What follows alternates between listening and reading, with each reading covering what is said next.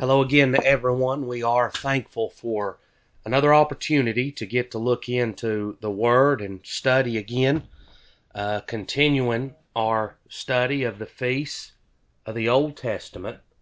Uh, we finished the Feast of Trumpets last time, and that great picture of the gospel of our Lord Jesus Christ that points to the atonement of our Lord Jesus Christ just as the Feast of the Trumpets, which took place on the first day of the seventh month, they blew the trumpets in remembrance of the law that God gave to Moses on Mount Sinai, and that calling them to remembrance of that covenant that they promised to keep, which they did not keep, and revealing unto their hearts that need for atonement and so on the tenth day of the seventh month, in Leviticus 23, where we've been looking, in verse 27, he says, Also, on the tenth day of the seventh month, there shall be a day of atonement. It shall be a holy convocation unto you. You shall afflict your souls, and offer an offering made by fire unto the Lord. So, the Day of Atonement, the tenth day, 10 days after the blowing uh, of the trumpets is the Day of Atonement, the day in the Old Testament that the high priest would go in to the holy place, and the only time that they could go into the holiest of all, which was inside the tabernacle, behind the veil, where the Ark of the Covenant was, and where that Shekinah glory, that manifestation of God's presence, dwelt with the children of Israel. So uh, that was out of Leviticus 23. That's where we've been looking. But the laying out of this Day of Atonement we'll find in Leviticus chapter 16. And that's where we'll spend uh, the vast majority of our study in Leviticus chapter 16. Uh, the description of the service here. It runs through this entire chapter. So we'd like to go through the whole chapter, and we may not give it the time that it uh, rightfully deserves. No doubt uh, several hours could be spent here. Maybe over the course of a couple studies, we'll look into this and try to bring out some of the pictures here, certainly, of the atonement of God. You know, always you've got the problem of sin and the method that God chose to deal with man's sin. Sin is the separator. Sin is what brings the guilt. Sin is what brings the wrath of God, and rightfully so, because sin is the transgression, the breaking, or the violation of the law of God. When you break the law, there's a judgment that goes with it. The judgment of breaking God's law is death. Death spiritual, separation from God, and eternal burning in the lake of fire, where the smoke of their torment riseth up forever and ever. So, what we see here on this day of atonement, now we know by the Word of God in Hebrews and I'm, I might be getting ahead of myself just a little here, but in Hebrews, he speaks about the tabernacle, and this is what he says that it was a figure for the time then present. So, this Day of Atonement, it was a figure, and we'll look there in just a minute, a little farther. It was a figure of what was to come in Jesus Christ our Lord. so, the Lord Jesus, that is God's answer and God's method of dealing with the sin of man that man could be reconciled to God and live, have eternal life in victory and in righteousness. Now, there's no way outside of Christ for that to happen. So, here, this Day of Atonement, another picture of what God's going to accomplish in Jesus Christ. So, in Leviticus chapter 16, I'll start here in verse 1. And the Lord spake unto Moses after the death of the two sons of Aaron, when they offered before the Lord, and died. And the Lord said unto Moses, Speak unto Aaron thy brother, that he come not at all times into the holy place within the veil before the mercy seat, which is upon the ark, that he die not. For I will appear in the cloud upon the mercy seat. So you can find that back in Leviticus 10. The two sons of Aaron, which they were priests, being sons of Aaron, they went in and offered strange fire. It was that that God did not prescribe. It was in a method that God did not command. They just felt like they could go in and offer what they wanted to offer, how they wanted to offer it, when they wanted to offer it, and it would be acceptable unto God. But they broke in upon God, and fire came out from God's glory and devoured them. They died. The sons of Aaron died in the temple. And so here the Lord speaks and says, Don't do that.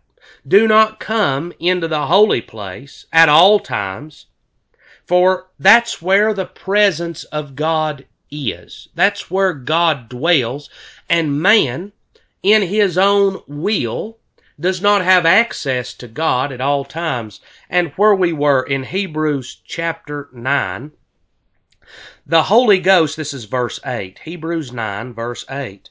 The Holy Ghost, this signifying that the way into the holiest of all was not yet made manifest, while as the first tabernacle was yet standing. So what's that signify? That man does not have access to God. There's not a way for man to get to where God is in the way of the Old Testament, and the Holy Ghost signified, it showed this, it revealed this, it pointed to this fact in this tabernacle and in the holiest of all. Man couldn't go in at any time, and there was no access to God. Now, man today, in a in very similar fashion to Aaron's sons, man believes that God's going to accept whatever that man wants to offer that we can offer to God what we feel like, what we think is right, what we want to offer. We can do that when we choose to offer it, and we can act as we want to act before God, and God's just going to accept everything. Well, God revealed in the Old Testament that's not the case. God made a way for His presence to be accessed, and it wasn't at all times when man feels like it man's not going to be saved at all times when he feels like it.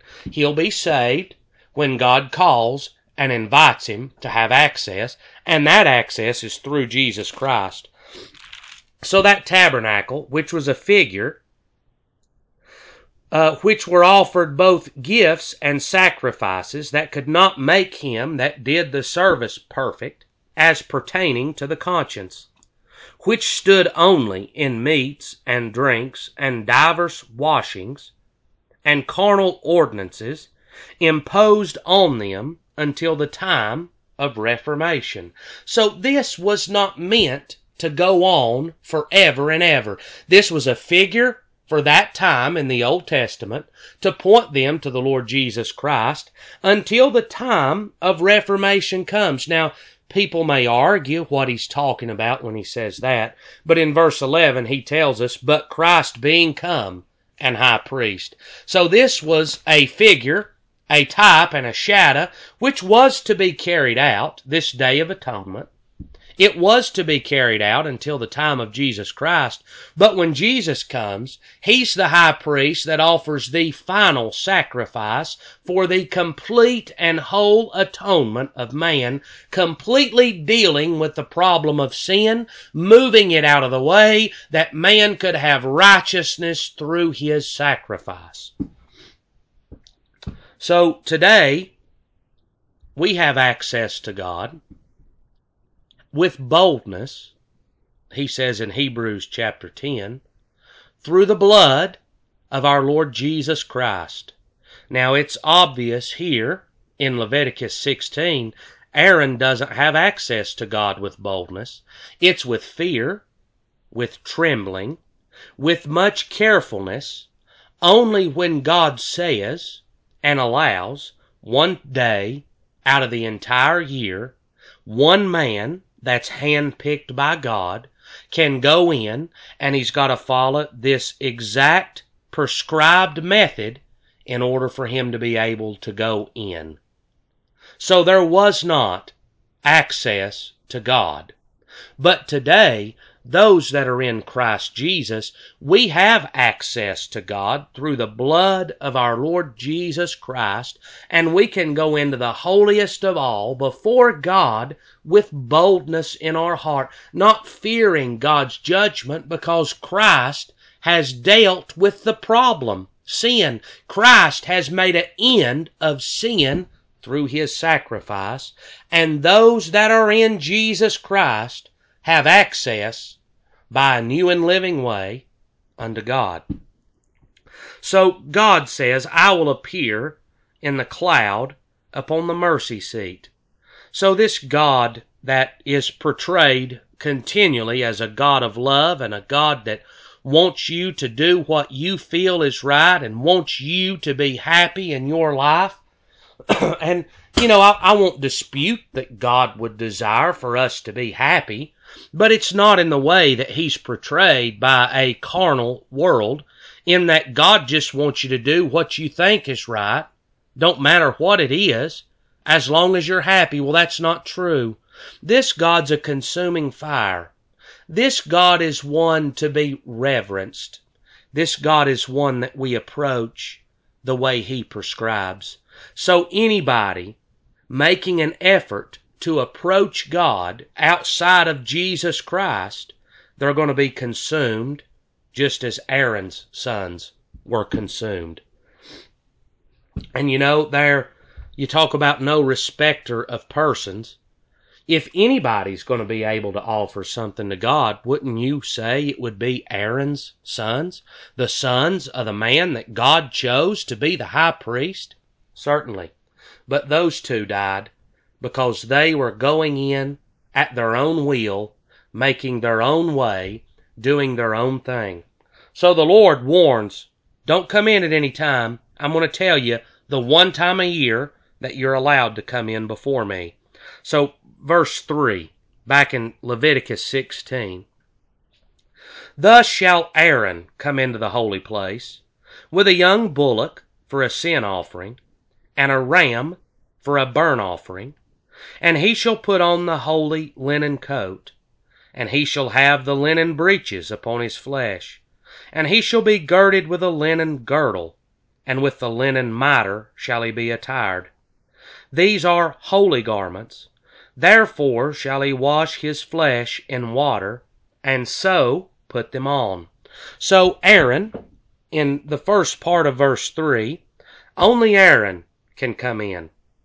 He says, Thus shall Aaron, nobody else. Nobody else is allowed into the holiest of all where God's presence is. Only Aaron is allowed. So in Hebrews chapter 5, now you think about the choice of God.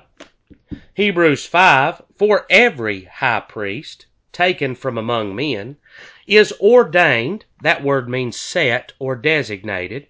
So every high priest taken from among men is designated for men on the behalf of men in things pertaining to God, that he may offer both gifts and sacrifices for sins.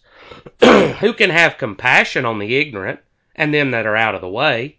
For he himself also is compassed with infirmity. And by reason hereof he ought, as for the people, so also for himself, to offer for sins. And no man taketh this honor unto himself, but he that is called of God, as was Aaron. So Aaron didn't choose this for himself. And, you know, man thinks today, well, I can choose to be a preacher. I can choose to be saved. I can choose to be a deacon. I can choose to be whatever I want to be. I can be that and I can do that. Well, man don't take honor for himself. And those, I would say, that look to choose it for themselves, they're looking to honor themselves. But the high priest was handpicked and selected and ordained by God. And you say, well, Aaron's going to die. Yes. Aaron is going to die, and God knows that, and God deals with that in verse 32 of this Leviticus 16. And the priest whom he shall anoint, whom he shall consecrate, to minister in the priest's office in his father's stead. So God is going to anoint somebody when Aaron's gone. God's going to anoint somebody to take his place. So, it's by the choice, by the direction, and by the discretion of God. What's going to happen if anybody other than the one that God chose comes in before him? He's going to destroy them just like he did Aaron's sons. Now, people may say, had that not happened, well, I don't believe God would have done anything. But we have evidence that God destroyed the two sons of Aaron when they disobeyed his word and came in and offered strange fire before him. God burned them up and they were destroyed. So, we know what would happen if anybody other than Aaron went into the holiest of all. So, God chose Christ to be the high priest, to be the one to make atonement, to be the one to bring forgiveness. What if we try to come outside of Jesus Christ? It's going to be the same fate. It's the same picture. It's the same event. Outside of Christ, there's no access unto God. And you know, people may not like that today, but that was the choice that God made and it prevented others from dying by entering into the holiest of all. Well, God chose Christ to prevent man from dying lost, going to hell. It's God's method of bringing salvation to man because man was already condemned. So he's, he gives the direction. He's putting on this linen, this white linen, which they're holy, but they're more like undergarments rather than the priestly garments that Aaron would typically wear in his office. In Exodus 28, and we could look in depth at these, we're not going to, but here's the list of Aaron's garments that he had as the high priest. Exodus 28 verse 2. And thou shalt make holy garments for Aaron thy brother, for glory and for beauty. And thou shalt speak unto all that are wise hearted, whom I have filled with a spirit of wisdom, that they may make Aaron's garments, to consecrate him, that he may minister unto me in the priest's office.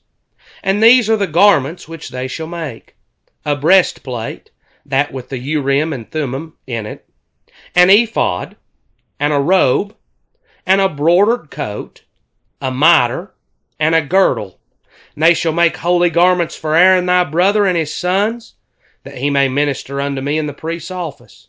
And they shall take gold, and blue, and purple, and scarlet, and fine linen.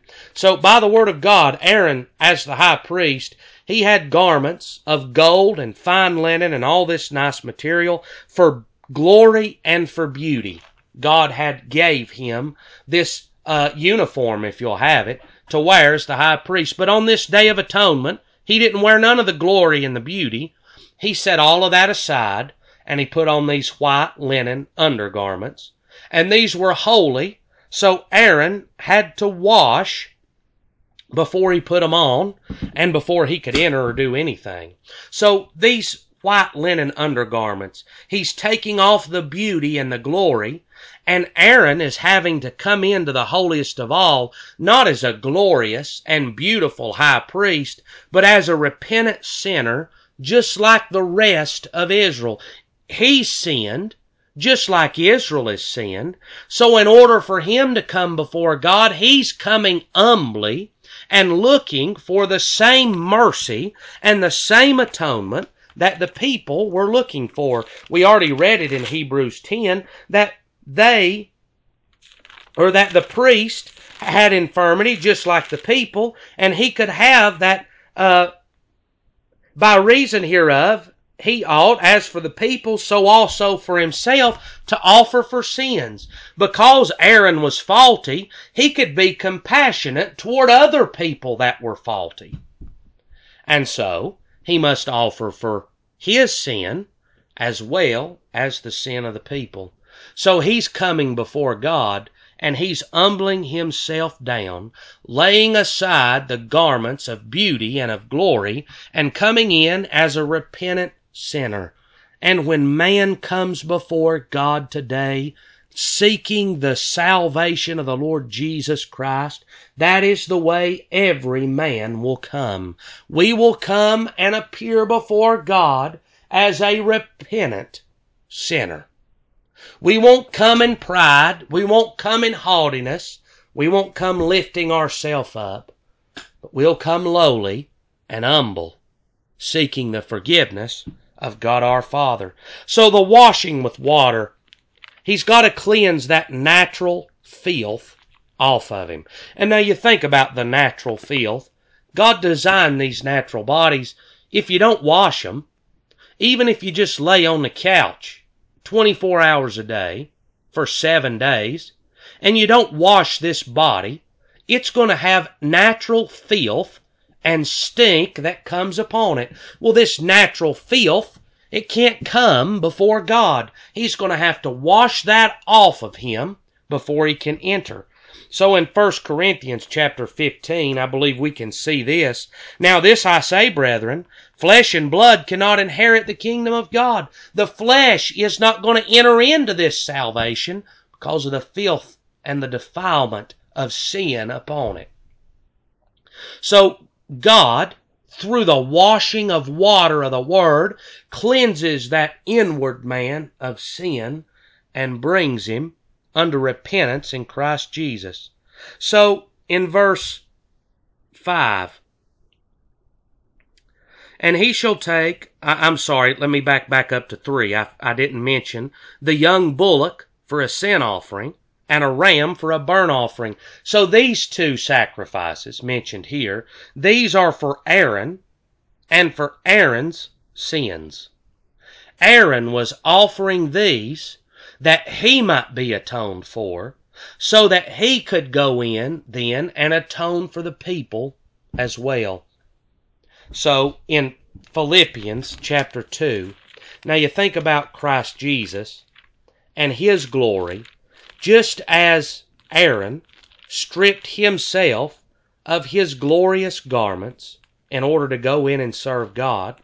The Lord Jesus, the Bible says in Philippians 2, verse number 5, let this mind be in you, which was also in Christ Jesus, who being in the form of God, thought it not robbery to be equal with God, but made himself of no reputation, and took upon him the form of a servant, and was made in the likeness of men.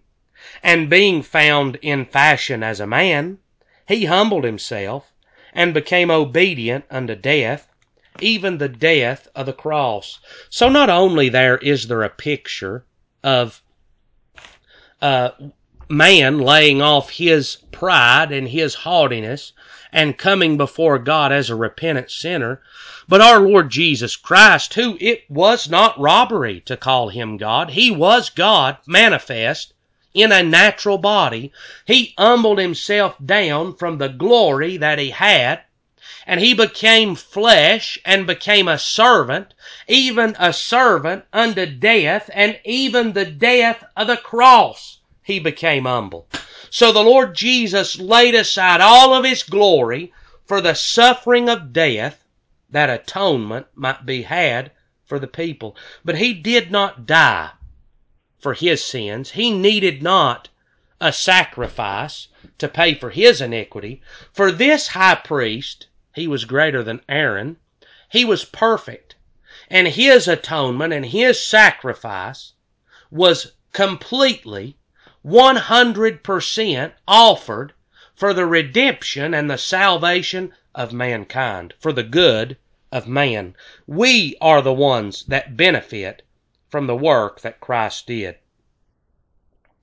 So, uh, now verse 5 and 6. And he shall take of the congregation of the children of Israel two kids. So here we've got the two goats. Let's, let's finish up Aaron first. So Aaron, in order to enter before God, he stripped the glory and put on the white linen, humbling down. He washed his flesh. He killed the bullock and the ram, and he offered the blood towards the holy place. But before he could go in to the holy place, he placed the censer with hot coals off of the altar, and incense sprinkled upon it, which made that cloud of smoke. He placed that through the veil in the holy place to fill that up with smoke, so that when God was looking from between the cherubs above the mercy seat, that sweet smell of that incense ordained by God was there to cloud up so that he wasn't looking directly at Aaron. And then Aaron could go in with the blood of his sacrifice and sprinkle towards the mercy seat seven times for his forgiveness. So you talk about a picture of the pollution of sin and the holiness of God, even in the figure and in the type and in the shadow, all that Aaron had to do in order to go in before God at God's prescribed time. So now in verse 5 And he shall take of the congregation of the children of Israel two kids of the goats for a sin offering, and one ram for a burnt offering. So here, and, and we're going to follow this through as we go here. The chapter itself is kind of divided, and we could walk through it as it is, but I feel like it's easier to understand it for for me anyway, and this is the way we're going to go over it. Is that we'll follow these two goats now all through the picture, and we will have to skip a little bit. So we've got him taking the two goats and a ram, and this is going to be the method that God gives to Aaron to make atonement for all of the children of Israel. So now we skip over to verse 7. And he shall take the two goats and present them before the Lord at the door of the tabernacle of the congregation. And Aaron shall cast lots upon the two goats, one lot for the Lord, and the other lot for the scapegoat. And Aaron shall bring the goat upon which the Lord's lot fell, and offer him for a sin offering. But the goat on which the lot fell to be the scapegoat shall be presented alive before the Lord to make an atonement with him, and to let him go for a scapegoat into the wilderness. So uh, we see here, and let's look at just a few things mentioned here. So the two goats, one's going to die and be the sin offering. The other is going to be the scapegoat or the goat of departure or disappearance. And I said this, I believe, in Sunday school, or maybe, uh, I'm not sure exactly where I said it. It may have been in a Bible study. Um, but recently, that often you hear this interpreted in the same way you do Barabbas, that the Lord Jesus died that I could go free. And you could certainly see that here in a picture, but I don't believe that's the correct interpretation of what you see here. Both of these goats are accomplishing the work that the Lord Jesus Christ did by offering his life. And so the two goats are to be brought before the tabernacle and lots are going to be cast. So in a picture, you could say they're going to flip a coin on them. They're going to draw straws. Uh, they're going to throw rocks. How, however that they did, I don't know, and I don't know that anybody knows for sure the method. But say that they're going to draw straws to see which one's for the Lord and which one is for the scapegoat, which one's going to die and which one's going to depart from the congregation, so that man's choice is completely left out of even choosing between the two goats. Man's got no choice in this. This is the choice and the direction of God. And you say, well, they're casting lots, so really it's kind of like gambling. They're just taking a chance. But this is what the Bible says in Proverbs 16, verse 33. The lot is cast into the lap, but the whole disposing thereof is of the Lord. So we're talking about a God here that even when we're going to draw straws or roll a die or however that you want to look at that, even when that takes place, God is in such control of our world that He determines what the outcome of that is going to be. So while it may appear to Aaron that this is pure chance, which one of these goats is going to die, the choice belongs to the Lord. And now you think about Ruth in the book of Ruth, where we studied a while back, as she's come into Israel, she don't know whose field is who, and she don't know Boaz from anybody else in the place, and she just picks the first field or, or the best field that she sees there. She just picks it at random, and in her eyes, it is pure chance that she winds up there. Random choice. But we know we have the benefit of hindsight and the Word of God. It was God's direction, and Naomi had enough sense to realize it as well by the Spirit, that it was God's direction that brought her into the very field of Boaz. So there is no chance here. This is God's choice. And this is said, you know, what would it have hurt? Honest. To let Aaron choose between the two goats. I mean, in my thinking, that wouldn't have mattered one bit. One's going to die and one's going to live anyway. But the message to get across is that, Aaron, you don't pick. This ain't up to you, and it ain't up to man today to pick and choose and decide what's going to happen in God's kingdom. Man's not going to pick out people to be saved, and man's not going to make people be saved, and man is not going to pick whether he gets saved or not. I, I know that's hard, hard to swallow. In Romans 9, verse 15, For he saith to Moses, I will have mercy on whom I will have mercy, and I will have compassion on whom I will have compassion. What's God saying? I'll show mercy and compassion on who I want to. Now think about that. That's what God says to Moses, and it is repeated, it is quoted in the New Testament in Romans chapter 9. So what's the conclusion from that? So then, it is not of him that willeth, nor of him that runneth, but of God that sheweth mercy. It's God's choice. It's God's election. It's God's sovereignty. It's God's power in all things. And I hope, I hope that people don't shut me down right there. I hope that you'll at least consider this. It's the, it's the Bible. I really don't know how it could be argued by scripture. That is what the Bible says, not what I say. And he's going to give us an example. For the scripture saith unto Pharaoh, Even for this same purpose have I raised thee up, that I might shew my power in thee, and that my name might be declared throughout all the earth. Therefore hath he mercy on whom he will have mercy, and whom he will, he hardeneth.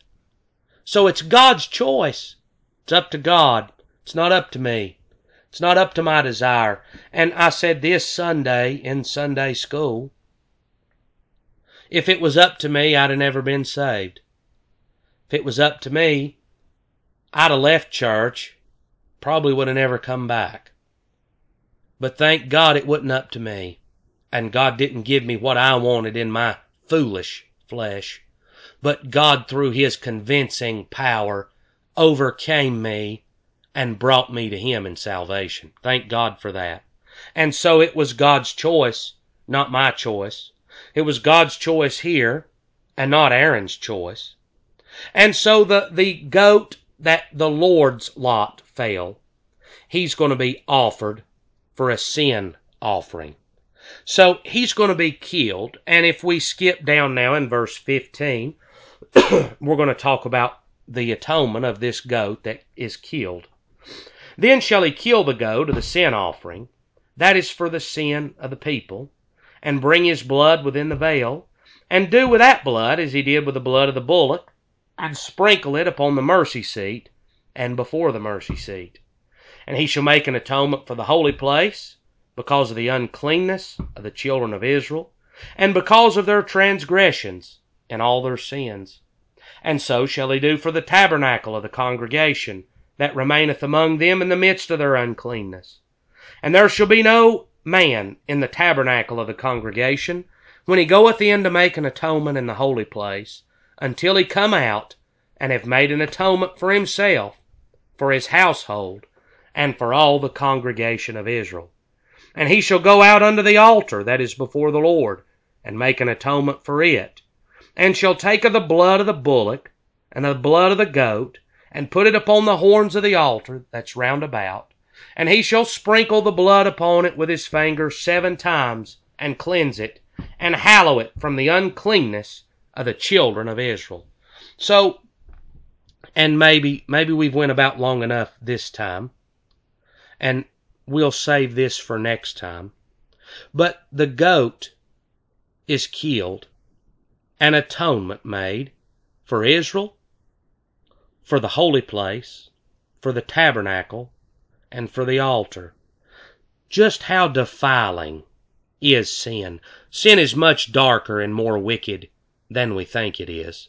God's trying to reveal that here, that even the altar and the tabernacle and the holy place were defiled, dwelling amongst the midst of the children of Israel.